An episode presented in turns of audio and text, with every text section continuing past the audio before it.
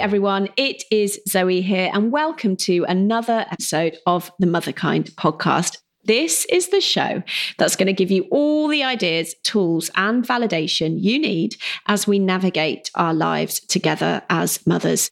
In August, to give me and the team a bit of a break from our rather hectic recording schedule, we re release some of our most popular, most loved episodes from the first six months of the year. And I am so excited for you to hear this one. Here it is. Just a quick ask from me before we dive into this week's episode. You might not know this, but we are a really small team behind the scenes at Motherkind, but we have a massive ambition to support millions of mothers to feel more confident, happy, and empowered. And even though we've got this incredible back catalogue of over 300 episodes, I really do feel like we are just getting started. And often you, lovely listeners, will ask me how you can support the podcast and help us reach more mums. So I've thought of a really easy way that you can do that because from today, you can subscribe to the podcast if you listen on Apple Podcasts, which over 70% of you do. So, for just $3.99 a month, you can support our Motherkind mission and you get all the podcasts ad free going forward. It's really easy. All you need to do is just go to your Apple Podcasts app, find Motherkind, find the section at the top where it says support the podcast and enjoy ad free episodes. Click on that. You'll then have a seven day ad free trial where you can hear what it feels like to listen to the podcast with no ads whatsoever. And then you move on to pay $3.99 a month. And every single penny of that money will go towards empowering more mothers with this incredible guests, ideas, and tools that we share week after week on the show. Thank you so much for your support. I really appreciate it. Whether you subscribe or not, I am incredibly grateful that you are here and thank you for being part of the Motherkind mission. Okay, on to this week's episode. My guest this week is Dr. Rick Hanson. He is one of the world's leading psychologists, and he says it's imperative we recognize the pressures we're under as mothers so we can both support ourselves and ask for the support we need from others. Dr. Rick, back in 2002, wrote the seminal book on caring for mothers called Mother Nurture because he saw his own wife go from a happy, healthy woman to becoming clinically depleted after children. And with his decades of experience as a psychologist, he felt called to support mothers. This episode is incredible Every word Rick says is like gold. You are going to finish this episode feeling so much more self compassion. You're going to feel more ease. Hopefully, you're going to feel kinder to yourself. Rick also shares some wonderfully practical ideas of how we can reduce the stress of motherhood. Rick shares an analogy about the Olympics that made me cry. I cannot wait for you to hear it. I think you're going to love it too. And make sure you listen right to the end because we talk about the impact of the pandemic. And what Rick has to say is nothing short of life changing. As you might know, if you're a regular listener to the podcast, I have a list on my desk. I'm looking at it right now of dream guests that I want on the podcast. And I get today to tick off Dr. Rick Hanson because he's been on that list for a while. I'm still waiting for Oprah and Brené Brown. I'm calling them in, people. They are coming. But this episode with Dr. Rick is incredible. Please share it. Please listen to it once. Please listen to it twice. I think if all mothers could listen to this episode, it would be nothing short of world changing. I hope you enjoy it. Well, Rick, I was just saying to you on honor, this is I have this sort of dream list of guests that I would love, and you were obviously on that list. And when Angie, who works with me, said that you'd agreed to come on, I have to say I was absolutely thrilled because your work is just incredible and has helped me personally so much. So thank you for coming on the show. Oh, Zoe, I'm very touched. And as we said just before we got started, I'll say it a little more formally. What originally motivated me in my interest around motherhood was a deep commitment to children. Children are vulnerable, they're precious, they're innocent. We inflict consciousness upon unsuspecting flesh. So we have a profound duty to the children we bring into the world. And then it becomes really clear that the very best thing we can do for all our children and the future of humanity is to take good care of their mothers.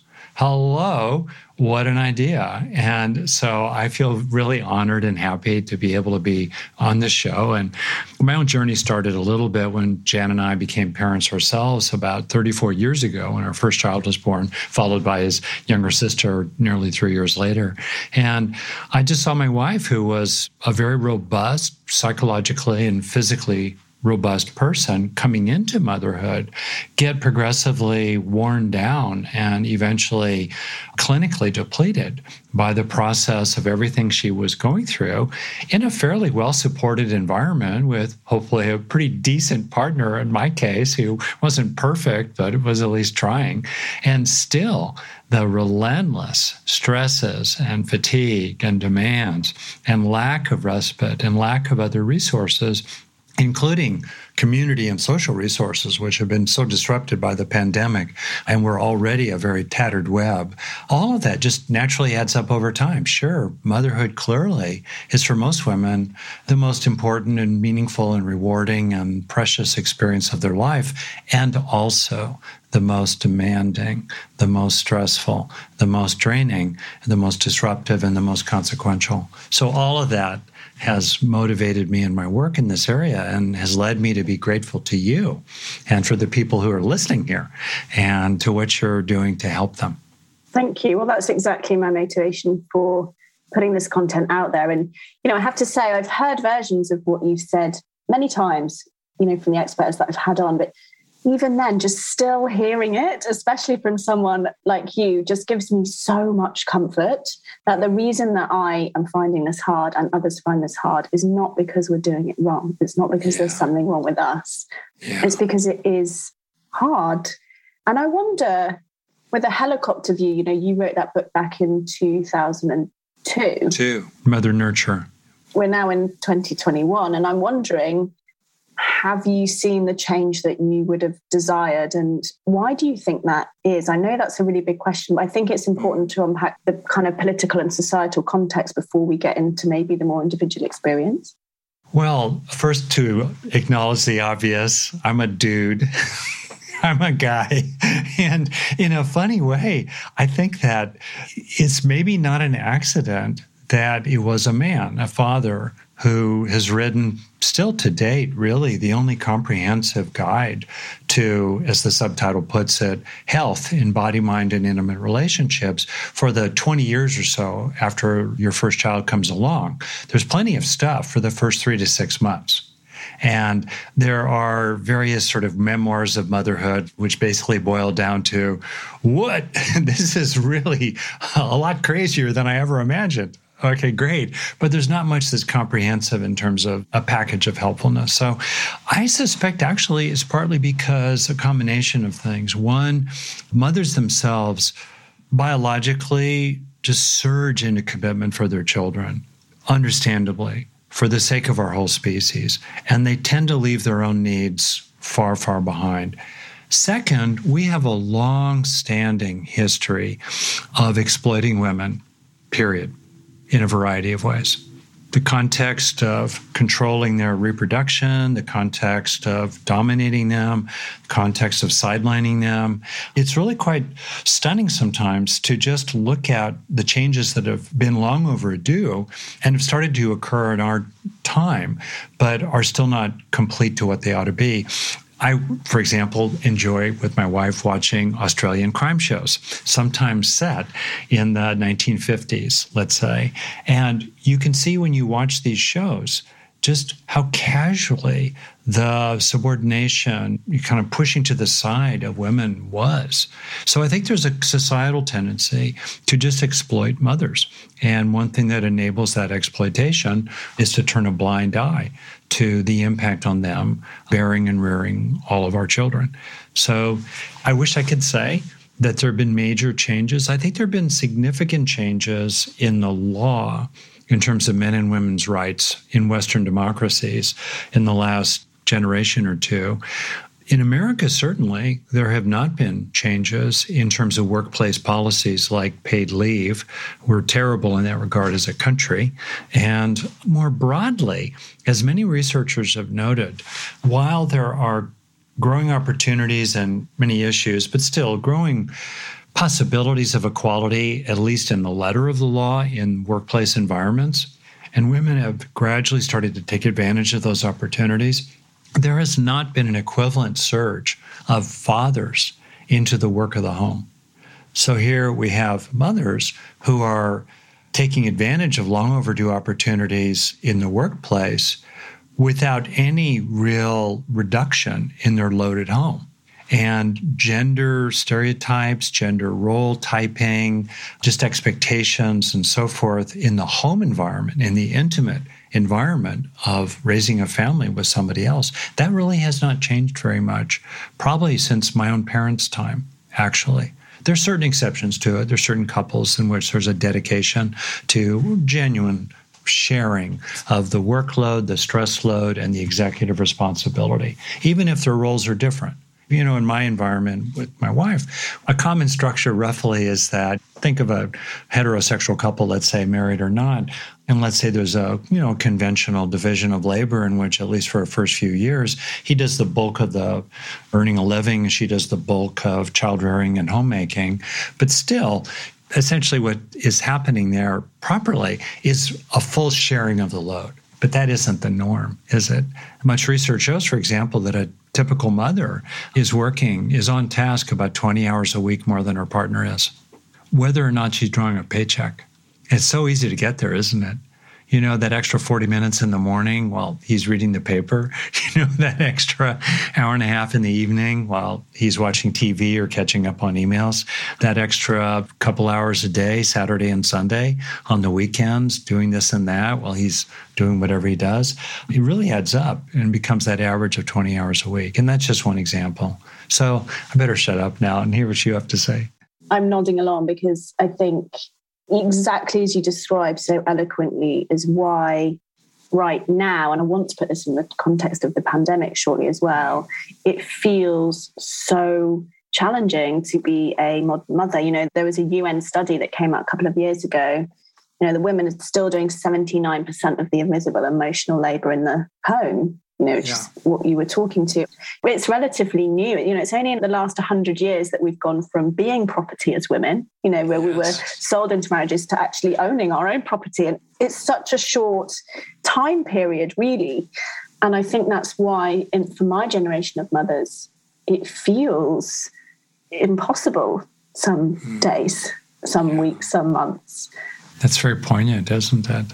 With my work, I sort of try and, you know, have conversations like this to bring it to light. And then, you know, in another side of what I do, try and support with tools and coaching. And, but it's systemic and it is yeah. huge. And I had Dr. Gabor Mate on, and he said it's the hardest time to be a mother outside wartime right now for those reasons mm-hmm. that you were describing. I think that's And I true. don't really know, do you? Yeah. And I think that just to really to build on what you've been saying, it would be great if there were more changes at the political and social policy level and changes in different corporations and workplaces. That would be great. It would be really great. It ought to happen. Okay, great. What are we going to do meanwhile? And that's my focus as a longtime clinical psychologist, also someone with a, at this point, a pretty deep understanding of the physiological effects of chronic stress and little chance for replenishment. What can we do at the individual level to promote really deep resilience in the body, the mind, and also to promote that combination of teamwork and intimate friendship, which is what's really needed with a partner. If a woman is raising her kids with a partner, whether or not that was the father of them, that aspect of intimate friendship and teamwork, sharing the load fairly and parenting from the same page in terms of teamwork, is really, really important. How to foster those. I'm a really practical guy, and that's what's been very interesting to me how to actually develop and to, in effect, if a mother is drained and depleted, how to actually start filling her up again for her own sake and also for the sake of her kids and her family. And so, where does someone start? You know, if they're listening yeah. to this, we're kind of two years into a pandemic. Every mother I speak to is feeling those two words you said depleted and drained. Where does someone start? What are some of the things that you've learned and yeah. can help with?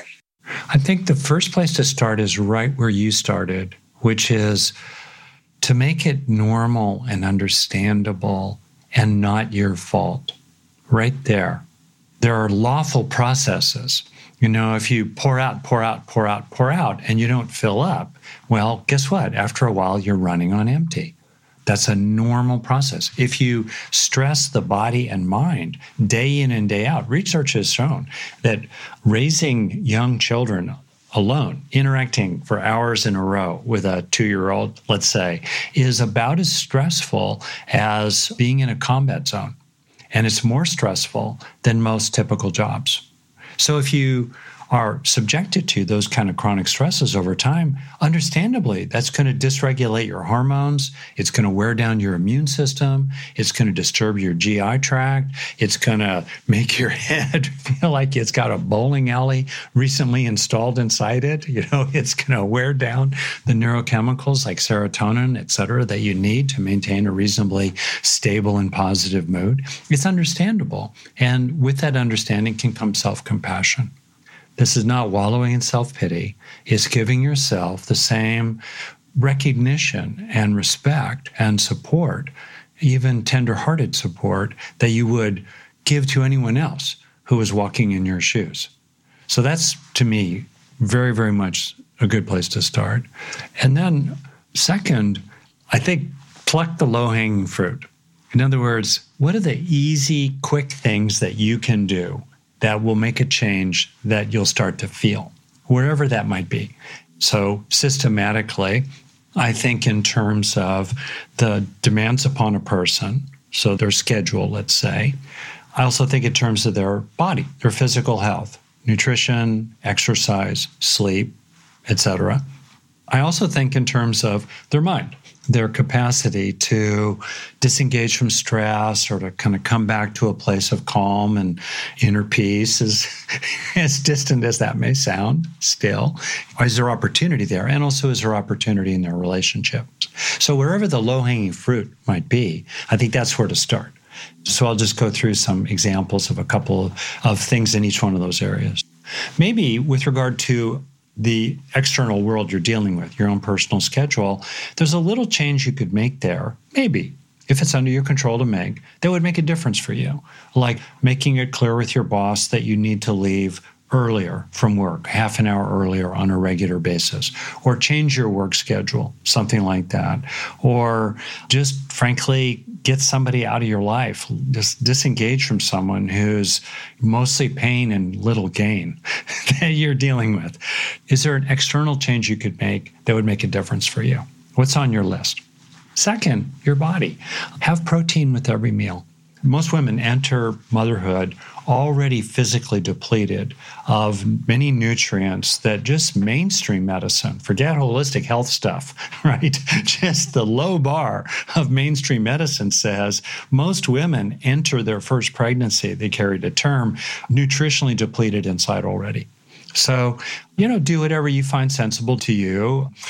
But in general, for example, try to eat something decent and good for you at every meal. A lot of moms will make a good breakfast for their kids and then have a Diet Coke for themselves, basically, as they're racing out the door. Maybe grabbing some kind of waffle on the way. That's not really good for you. So maybe there's an opportunity to do something simple in what you eat. Maybe there's a chance to just get a little more exercise for yourself or movement, whatever that could be, built into your day. Perhaps that's pushing the child in a stroller, or maybe you're connecting with another mom to be able to do that. What's easy that you could do for your physical health? Then we have the mind. There are different things depending on different people that they find accessible. One thing I think that is really useful is as soon as you start to notice that your stressometer is moving into dark red, as best you possibly can, disengage and get that stressometer back in, at least into orange, if not yellow or green. We're sturdy creatures. We can handle a lot of stress, but chronic deep red zone stress is really, really not good for us. It's kind of like you're wearing through your brake pads at that point and you're metal on metal. So that's the thing to do to just say to yourself, you know, I need to watch out over my day. And when I'm starting to get so frustrated and so mad and so stressed and so rattled, back off, back up from that for a breath. If there's a crisis, you know, if the building is burning and that's why you're so super stressed because you're getting the kid out the door, okay, do that. But otherwise, can you back up for a breath? Can you slow it down? Can you treat yourself like you matter? enough to quit pressing metal on metal, in effect, inner brake pads, but instead step back. That's potentially something you can do in your mind. Can you, as you go through your day, do what I call taking in the good? This is where you slow down when you're experiencing something beneficial, typically mild, but normal in the flow of life, your kid is finally sleeping, or your partner has actually complimented you for something, or you got something done, or there's just this sweet moment, or you just look around and you go, man, it's crazy, but I love being a mom. Just a moment slow it down to, in the saying from science, keep those neurons firing together so they start wiring together. And you gradually internalize these moments into lasting changes in your own brain so that over time you start to actually compensate for the negative experiences you're having by internalizing positive experiences. Not to deny anything that's problematic, not to look at the world through rose colored glasses, but in effect to give yourself the psychological food that anyone needs for the marathon of motherhood. So slowing down to take in the good, a breath here, half a minute there, maybe a minute or two in a row sometimes. Just that can really, really shift your consciousness. So that would be an example of some things that are low hanging fruit, potentially, that you might be able to do in your mind. And then in the relationship, many, many women, a large fraction of them, are raising children essentially alone. That's not how it's meant to be, but that's the way it is sometimes, certainly exacerbated by recent forces, including the pandemic. But let's say for the moment that you actually have an engaged partner who's maybe not perfect, but there they are. Could be a same gender partner, could be a heterosexual couple. In either case, there might be something you could do there that would reduce whatever's stressful and bad and potentially grow more of what could be good. This often requires actually communicating, which can be scary. And if you're already worn to a frazzle, you know, oh, yet one more thing to do. And I get it. I get, given the typical inequities related to mothers and fathers or mothers and their other partners, I get that it could feel burdensome to think, God, I got to now manage him too. Right.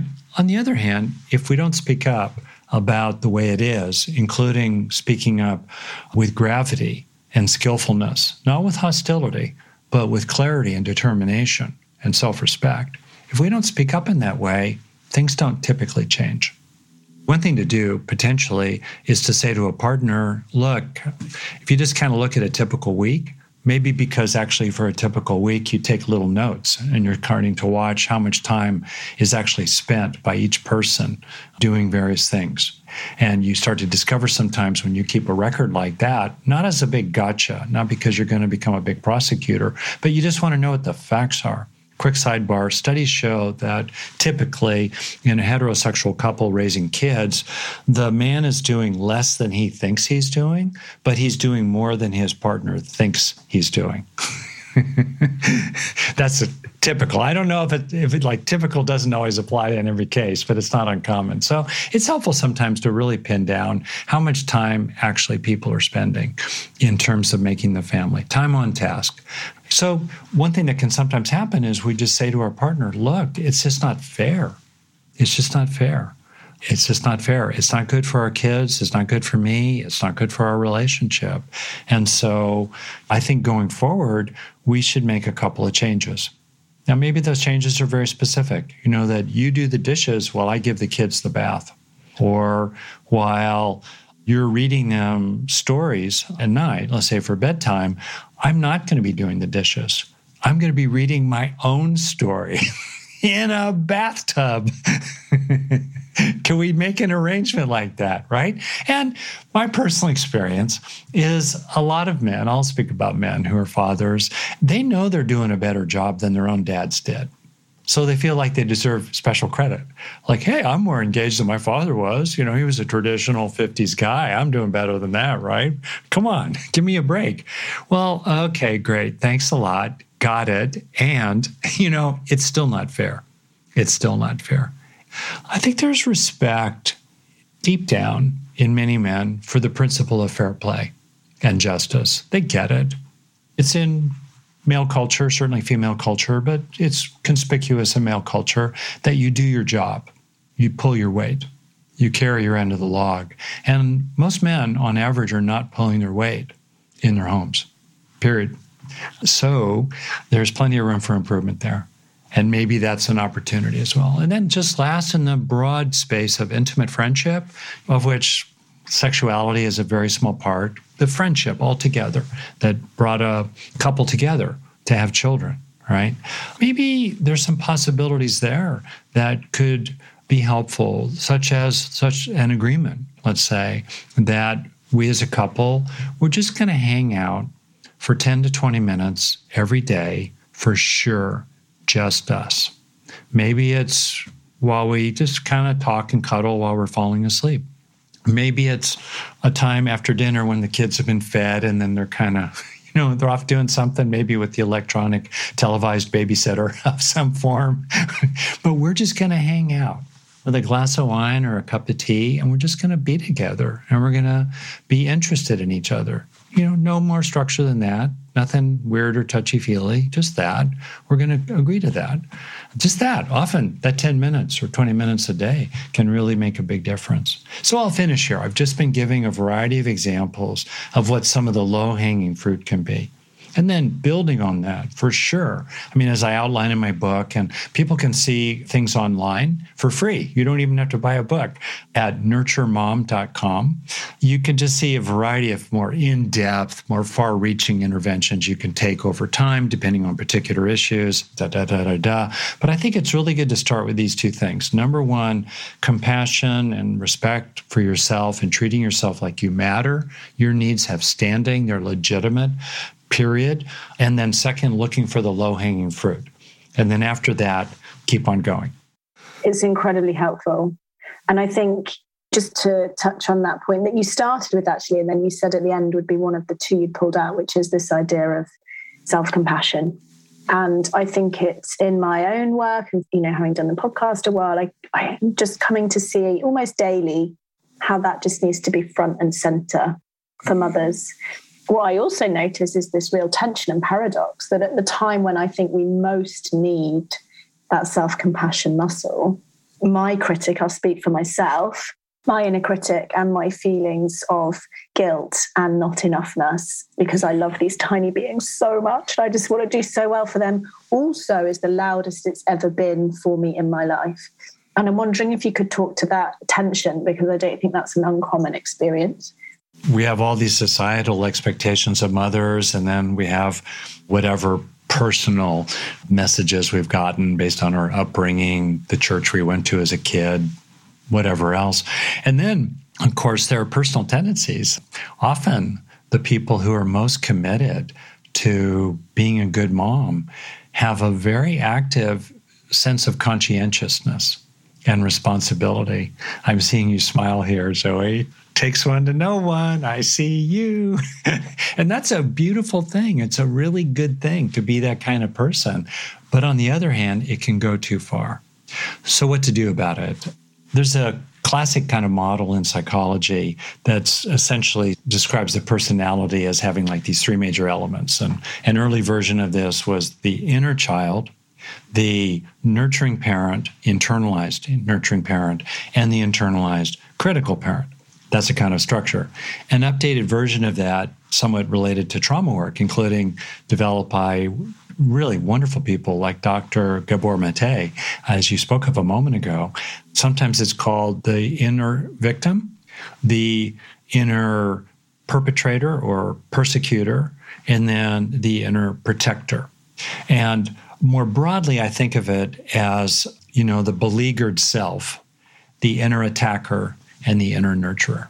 So we have that kind of structure inside. Now, one option is to really push back against the inner attacker, the inner critic, who has multiple forms. The inner critic, it's an inner skeptic, it has these different aspects to it. One option is to argue back against it and to say, you're wrong, you're dumb. You could imagine the inner critic, the inner attacker, as having a certain funny look, like a cartoon villain from a Disney movie, you know, like Simon Legree with a big black hat and a stupid mustache and, you know, just sort of ridiculous. You know, you could do these various things. So there's a place for that. These are good methods, push back against the inner critic. It's actually more effective, additionally, I think, over the long term, to build up the inner nurturer so that internally you have more of a sense of what I call a caring committee inside you. Then, as you build up its power, the inner critic gets increasingly sidelined. Fighting with the inner critic is a long struggle because, in some ways, it wants you to start arguing with it because then it's got your attention. It's much better to basically go, I got it, inner critic. Thank you for sharing. I appreciate your efforts here. I understood you a long time ago. You're not saying anything new. Thank you for sharing. And then, whoop, focus on building up your inner nurturers by, for example, really focusing on the feeling you have when you're with people who genuinely care about you. It might be a fairly mild form of caring, like just casual friendliness at work, or a person just giving you basic decency or kindness who's a stranger on a train you happen to be sitting next to. Or it could be the deeper caring from friends, family, partners, children. When it's factually present, slow it down, take in the good to feel it. Most people, really, certainly many mothers, don't slow down to take into themselves the feelings that they long for. We long to be cared about. We long to be respected and liked and loved. And yet, when it's factually present, how often do we actually slow down to kind of marinate in it and to receive it deeply into ourselves, including deeply into places inside that have lacked that kind of caring or have been wounded in relationships of various kinds? That's a beautiful opportunity available to us many times a day, even in a pretty isolated, hectic life, to tap into the sense based on things happening in the present, or if appropriate, bring up memories of things that have happened in the past. So you get a particular song playing on your inner iPod of feeling cared about in a variety of ways authentically. And then once that song is playing on the inner iPod, turn on the inner recorder so it becomes a part of yourself. That's a major pathway to building up this caring committee, which then is a major resource to draw upon as you stand up against your inner critic, your inner attacker. And I have experienced that. It's incredible. The other day, something happened, and I noticed that my inner nurturing voice was the loudest. And it was a real moment of celebration for me. I was like, that's wow, great. it was there. I could hear it. It was kind. But that's taken some work, some years. As you say, I have found focusing on that more effective than trying to silence the critic, which, yeah, I tried for a while too. But actually, I found really taking in those moments and making that voice louder and louder, as you say, in the in the tape recorder. And I wanted to ask you specifically about the emotion of guilt. Would you say guilt is an emotion? Am I using the right language there? Yeah, it has a pretty significant cognitive component of a sense of falling short of some standard, of course. But sure, I'll call it an emotion. So I wanted to ask you about the emotion of guilt yeah. because there is this narrative which yeah. is that when the child is born, the guilt is born. And mm. that whenever I speak to my community about this, I have never met a mother who hasn't felt guilty on some level. And you know, there's a Harvard study that shows that the guilt is the same actually between working mothers and non-working mothers. So it's not about whether we're working yeah. and feel guilty about that.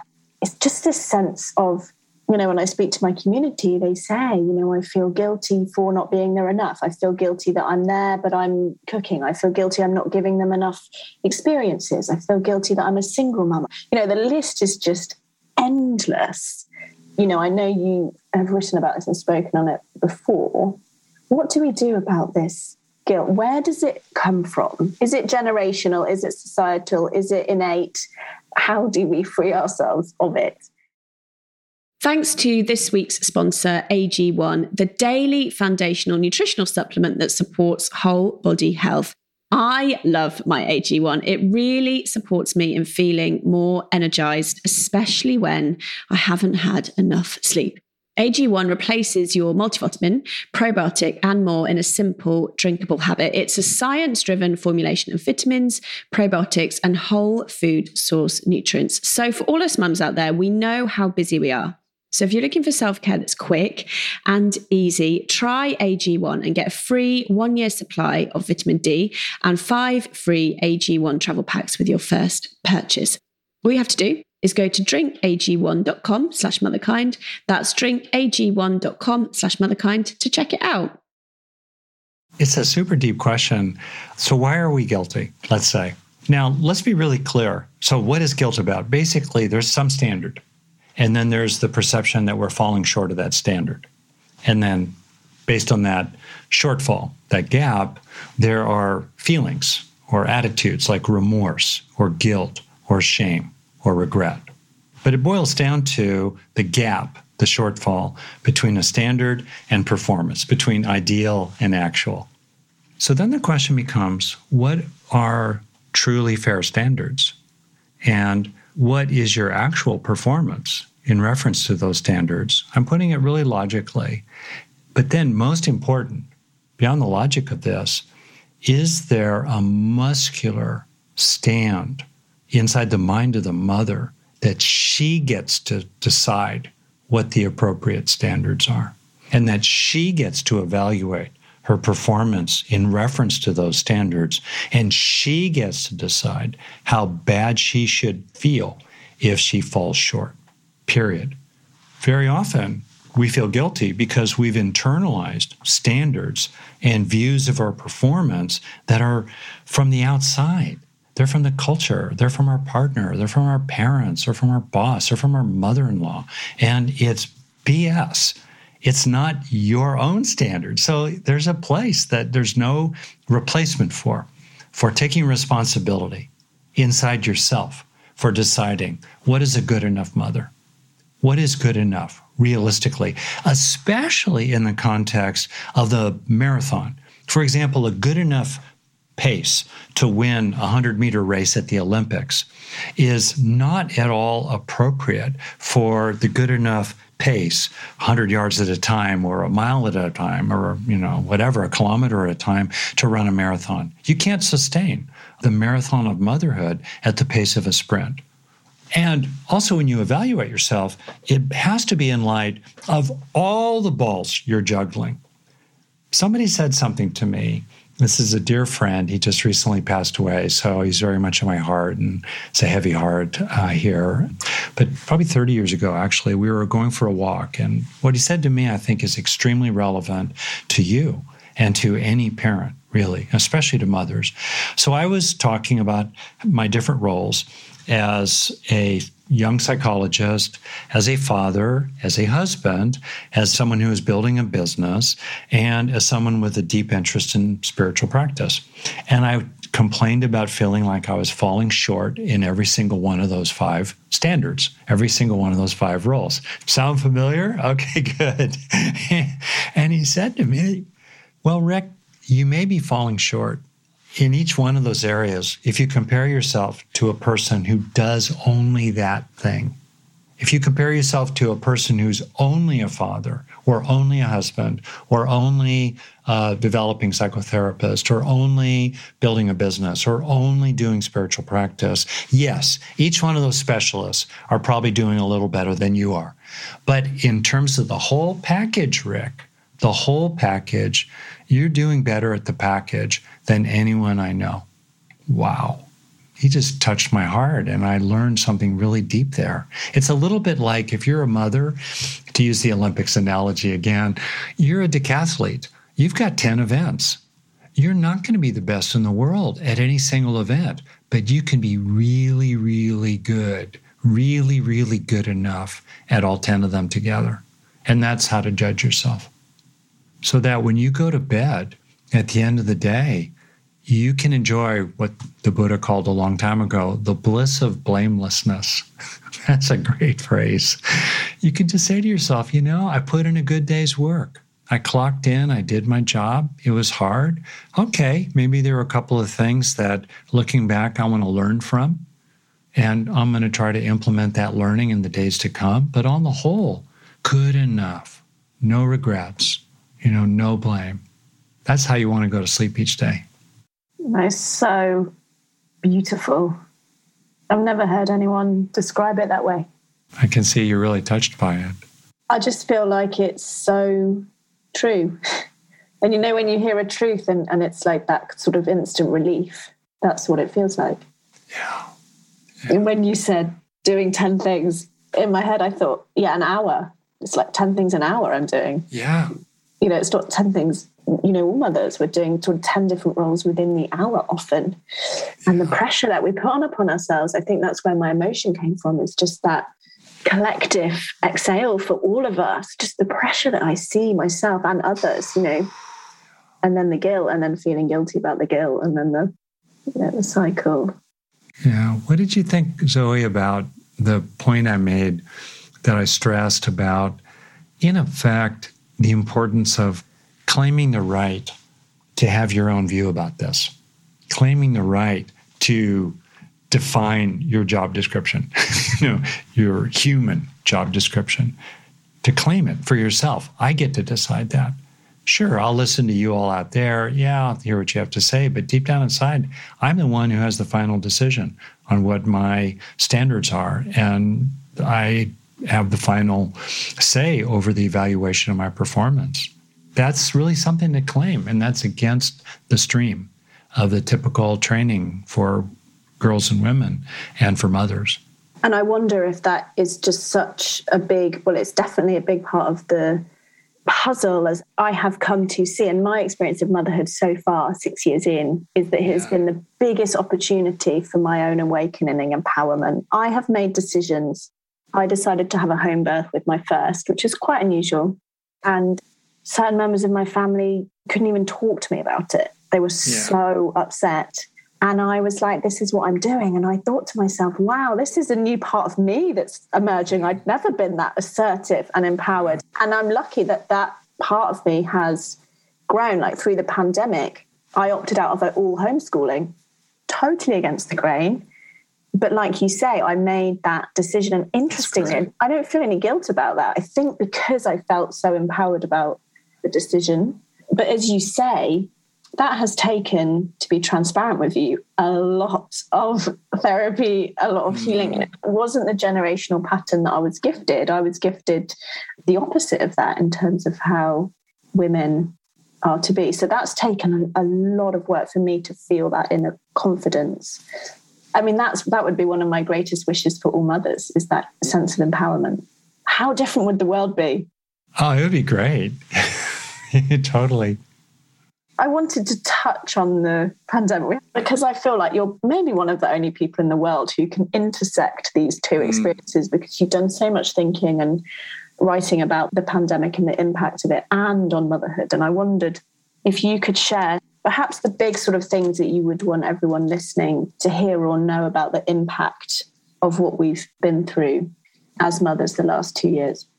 I think it's really helpful to start by just recognizing what's in front of our nose, but we are so used to it we don't see it anymore, which is that the way that most people these days, certainly in the more developed countries of the world, are raising their families is completely unnatural, abnormal, and bizarre in reference to the ways that we actually evolved to rear our children.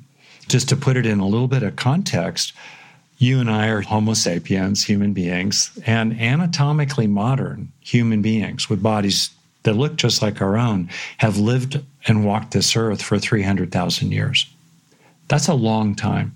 And then another 2 million or so years before that, their ancestors, who were bright enough to make and use tools of various kinds, lived for another 2 million years. And throughout almost all that time, people like you and I spent their entire lives amidst a group of roughly 50 people, a band with a little bit of connection with some other bands, but also often a lot of violent competition with other bands for scarce resources. That's how we lived. We lived in small bands. And so when they say it takes a village to raise a child, they mean a really small village, but that's what it takes to raise a child. So that's the template. That's the blueprint. That's how we're supposed to do it. And when you start realizing, wow, that's how we're supposed to do it, it starts to explain in so many ways why the typical life as a mother, alone with a child, often behind closed doors for multiple hours in a day, or having to struggle to get together with other mothers, these days exacerbated by the pandemic. You know, you start to appreciate how difficult and challenging it is.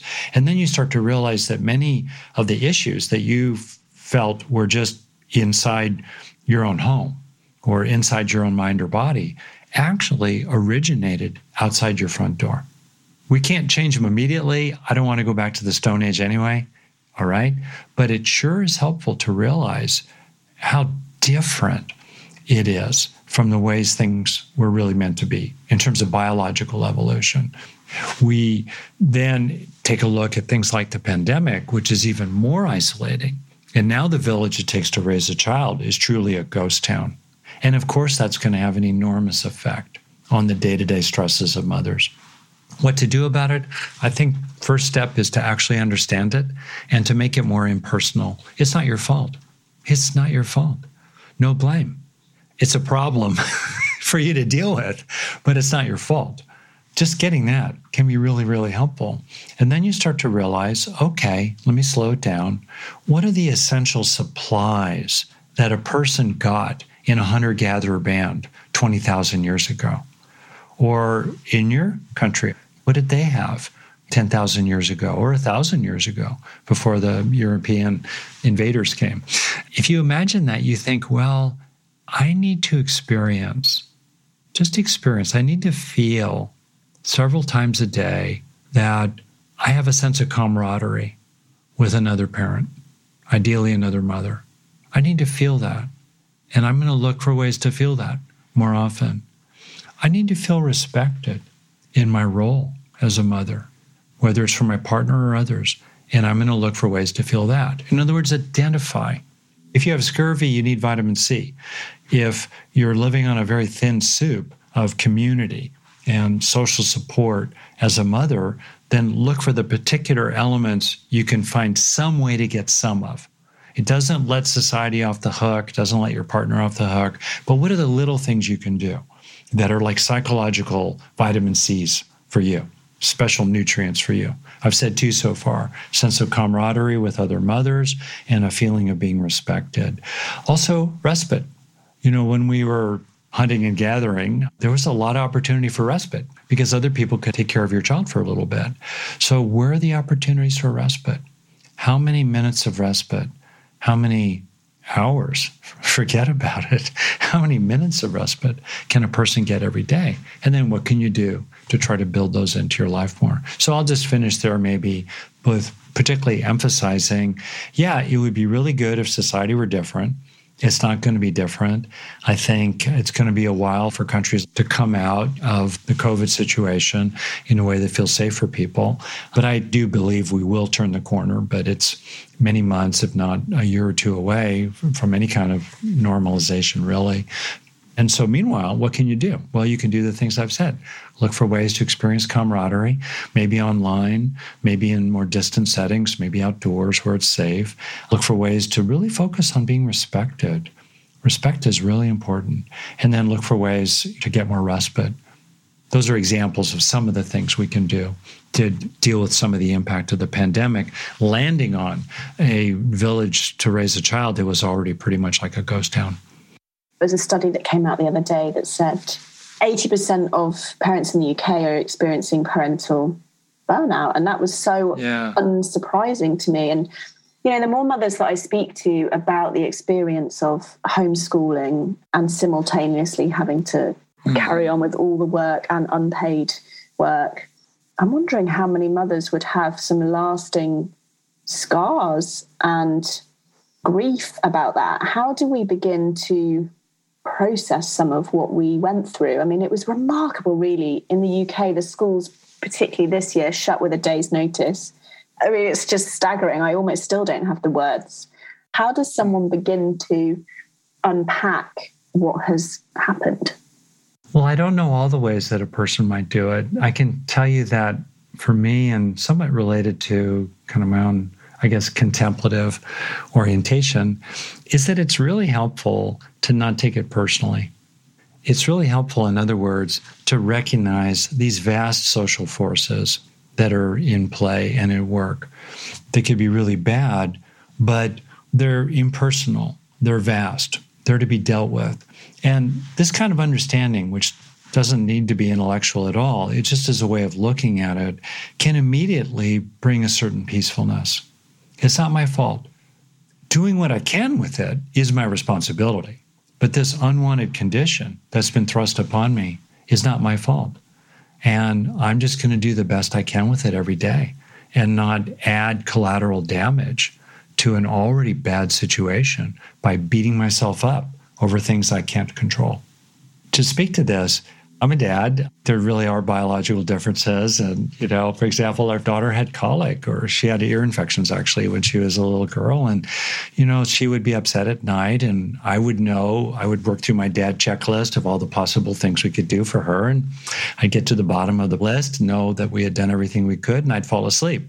No, not my wife. She'd be awake all night out of empathy and compassion for our daughter. So I, I got to recognize that difference. That said, I have a hunch that in mothers is probably naturally some sort of feeling that they should be able to control certain things that they just can't control.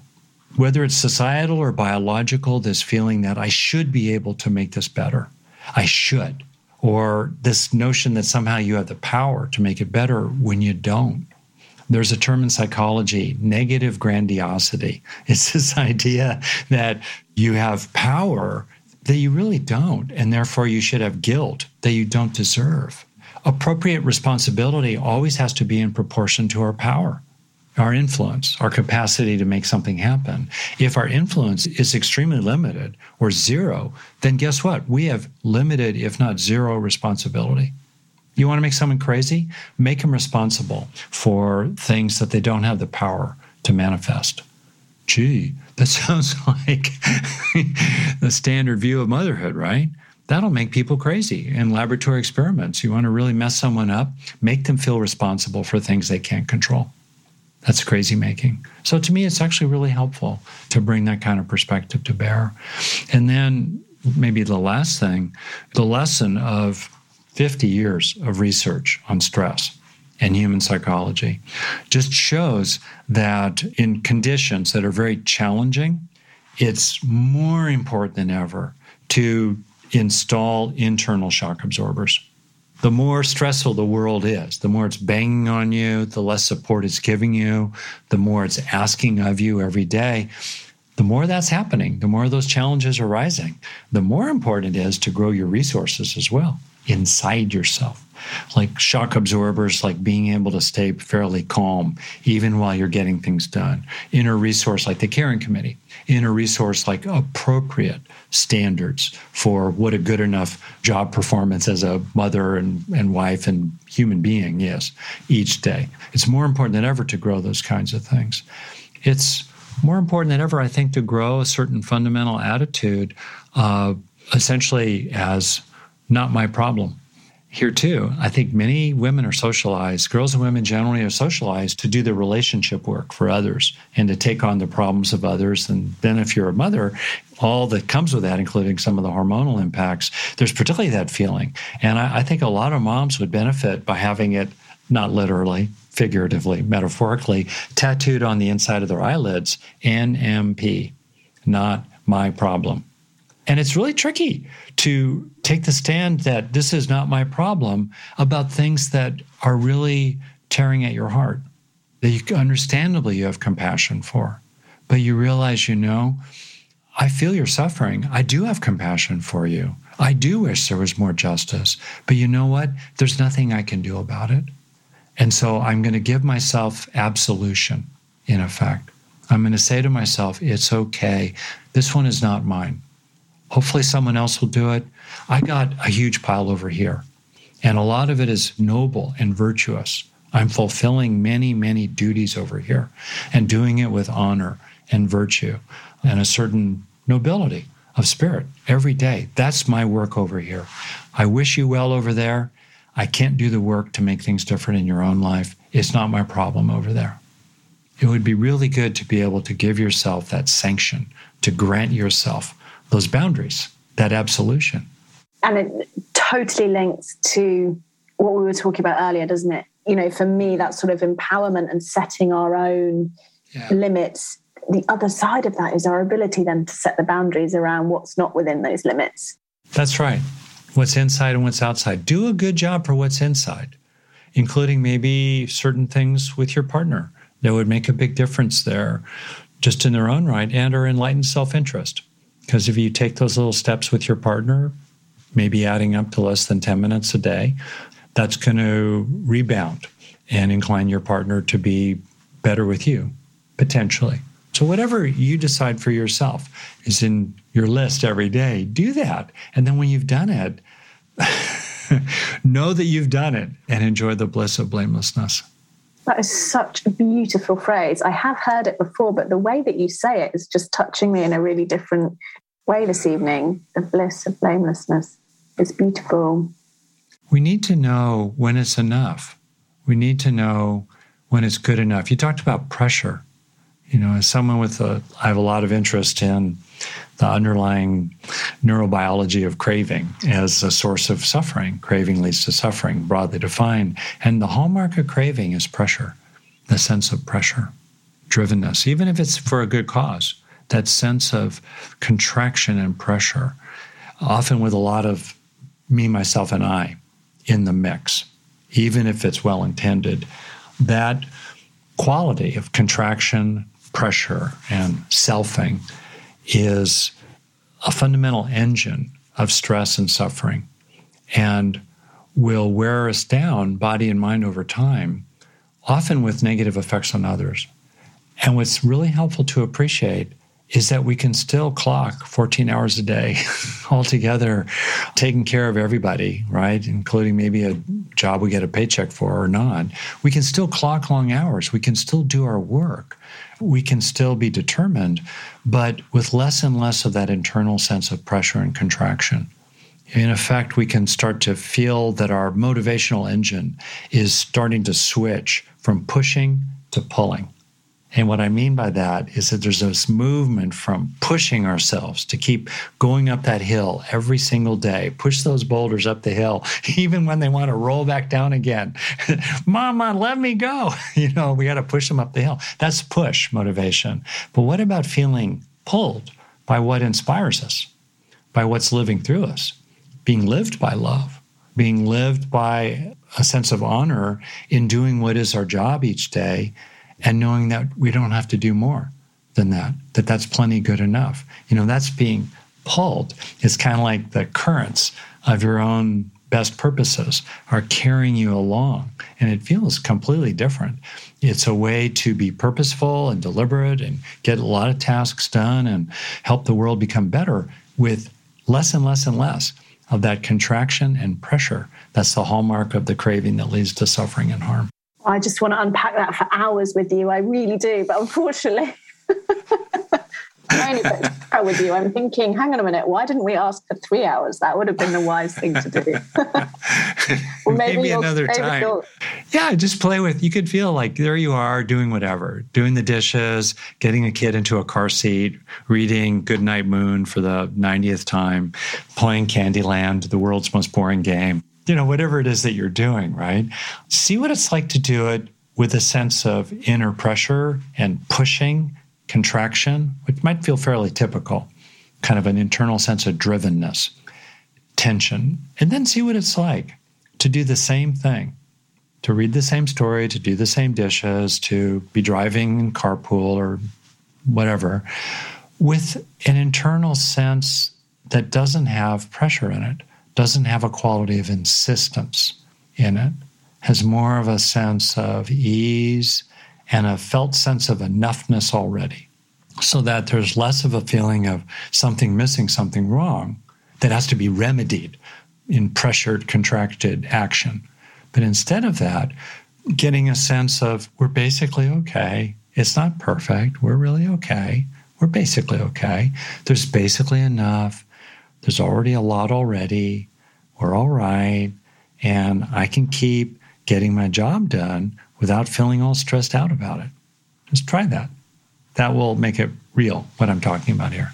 There's so many thoughts that I have about that. You know, that word serenity is very important to me. I feel like, in a way, that's what you're describing is that ease that it's possible to sit with ourselves in that serenity and in that wholeheartedness and in that ease without all the as you say, and more, more, more. It's a beautiful place. I have had glimpses of it. I wish I could be there more. Oh, well, good. You're on a path clearly, Zoe, you know, and qualities of a sense of spaciousness or inner freedom infused with love. People can bring awareness to these qualities as they feel them. What are those words, you know, elicit in you, evoke in you? You can feel that. Rested in that sense of like I said, spaciousness and purposefulness. There's purposefulness there. That's what's pulling you forward. Your purposes are pulling you, while internally there's a sense of choice and inner freedom about it all. That's available to us. And I think a releasing of anxiety. We didn't talk about anxiety, but it, innate in guilt is anxiety. You know, this fear of doing wrong in the future or having done wrong in the present or in the past. And it's really helpful to recognize what I call notice you're all right right now when you are. You usually are. Most people usually are basically all right right now. It's not perfect, but it's basically okay right now. Deliberately let needless anxiety fall away. You can still be vigilant. You can still make sure your kid doesn't run in front of a bus.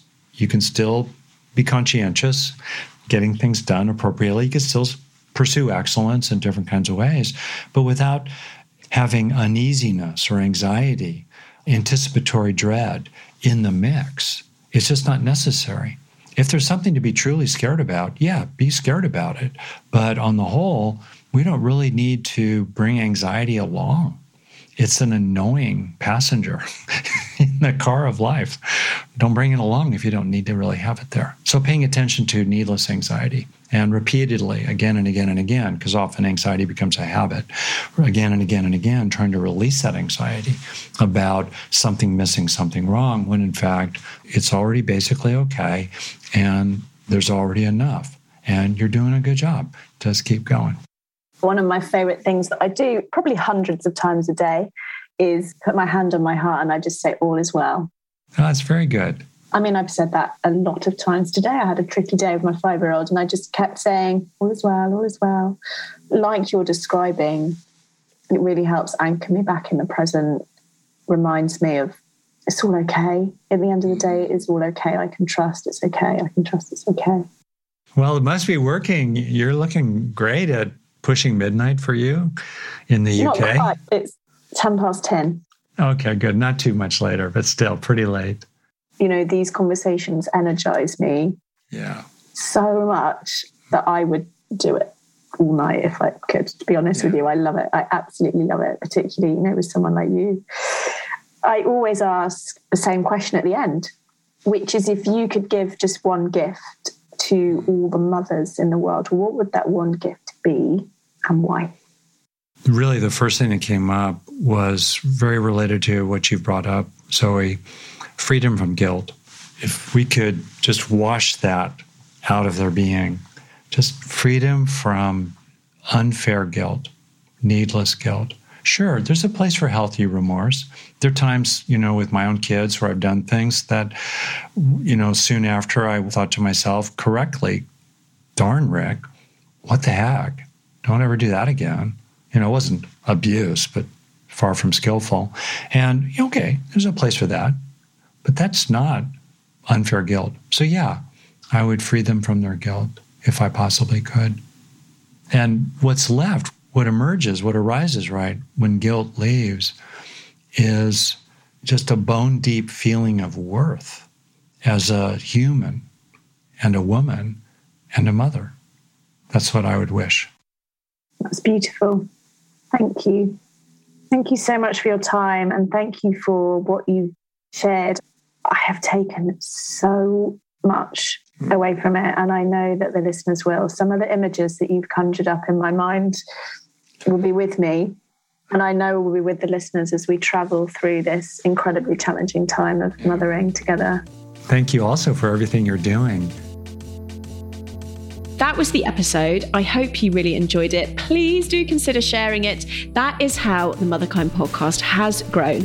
You, my lovely listeners, sharing the episodes that you love. So please do share it. And if you have time, please do consider leaving us a review wherever you are listening to this podcast. It makes such a big difference to the number of mums that we can reach with this incredible content.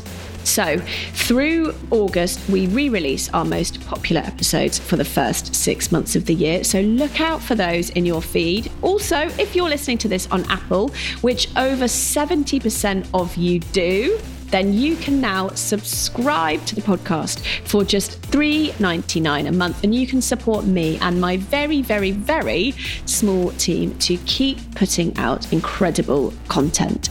So thank you. Thank you for being here. Thank you for your support. And I will see you next time.